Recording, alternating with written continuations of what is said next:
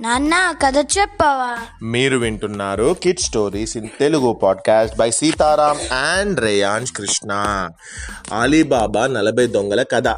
ఈ కథ బాగుంటుంది తెలుసా? తెలుసు. ఓకే మళ్ళీ ఒక్కసారి చెప్పుకుందాం ఈ కథ. ఎన్నో ఏండ్ల నాటి మాట. పర్షియా దేశంలో ఒక పెద్ద పట్టణం ఉండేది. పురాతనమైనది కావడం వలన పట్టణం అయినప్పటికీ అక్కడ పల్లెటూరి వాతావరణం ఉండేది. ఆ పట్టణంలో తోళ్ళ వ్యాపారం చేసుకునేటువంటి ఒక ముస్లిం కుటుంబం ఉండేది. అతనికి ఇద్దరు కొడుకులు ఉండేవాళ్ళు. పెద్దవాడి పేరు కాషిం బాబా చిన్నవాడి పేరు ఆలీబాబా తండ్రి ముసలివాడైపోయాడు. ఇక ఆయన చనిపోయే టైంలో అప్పుడు తన వద్ద ఉన్నటువంటి ఆ కొద్దిపాటి ఆస్తిని తన ఇద్దరు కొడుకులకు సమానంగా ఇచ్చాల ఇవ్వాలని చెప్పి ఆయన అనుకున్నాడు. ఒకరోజు వాళ్ళిద్దరిని పిలిచి మీరిద్దరూ కూడా ఎప్పుడు హ్యాపీగా ఉండాలి. అందుకని చెప్పి నేను మీకు నా దగ్గర ఉన్నటువంటి ఆస్తిని చెరి సగం ఇస్తున్నాను అని చెప్పి చనిపోయాడు. ఒక తల్లి కడుపున పుట్టినా కూడా కాశిం బాబాకు అలీబాబాకు ఎంతో డిఫరెన్స్ ఉండేది. కాశిం చాలా స్వార్థపరుడు. పిల్లికి కూడా బిచ్చం పెట్టేవాడు కదా. అంటే అంత పిసినారన్నట్టు. పైగా ఆశ ఎక్కువ ధనం మీద ఆశ ఎక్కువ. బుద్ధి మంచిది కాదు. దుర్మార్గపు ఆలోచన. తమ్ముడంటే అతనికి అంతగా ప్రేమ కూడా లేదు. అయితే ఆలీబాబా ఇందుకు పూర్తిగా విరుద్ధం. అతనిది జాలిగుండే. ఎవరు కష్టంలో ఉన్నా చూడలేడు. అన్నగారంటే అతనికి ఎంతో ఇష్టం ప్రేమ గౌరవం. ఉన్నంతలో తృప్తిపడే గుణం. చాలా సాధు స్వభావం కలవాడు. ఇలా ఉండగా కలిసొచ్చే రోజులలో అన్ని కలిసి వస్తాయి అన్నట్లు కాశిం ఒక ధనవంతుల పిల్లను పెళ్ళి చేసుకున్నాడు.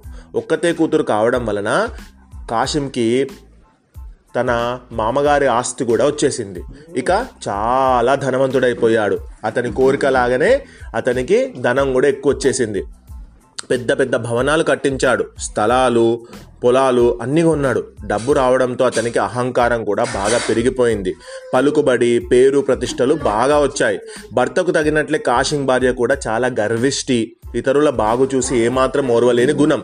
చిన్నవాడైన అలీబాబా కూడా పెళ్ళి చేసుకున్నాడు. అతని అదృష్టం అలా ఉంది. అతని భార్య చాలా పేద ఇంటి పిల్ల. మాయలు మర్మాలు తెలియని పాతకాలపు మనిషి. అయినా అలీబాబా ఆ పేదరికంలోనే ఆనందంగా ఉంటూ వచ్చాడు. అన్నగారి ఐశ్వర్యం చూసి అతను ఏనాడు అసూయపడలేదు రోజు పట్టణానికి సమీపంలో ఉన్న అడవికి వెళ్ళేవాడు. అక్కడ ఎండుకట్టెలు కొట్టి వాటిని తన దగ్గరున్న గాడిదపై వేసుకొని అమ్ముకుంటూ ఆ వచ్చిన డబ్బుతో కుటుంబాన్ని పోషించుకుంటూ ఉండేవాడు. అయితే కాశింకు అతని భార్యకు అలీబాబా అన్న అతని భార్య అన్న సరిపడేది కాదు. వాళ్ళిద్దరి ఇల్లు ఒకే వీధిలో దగ్గర దగ్గరగా ఉన్నప్పటికీ కాశిం కుటుంబం అలీబాబా కుటుంబాన్ని ఎప్పుడు కూడా ఆప్యాయతతో పలకరించడం కానీ అతన్ని ఇంటికి రమ్మనడం కానీ చేసేవారు కాదు.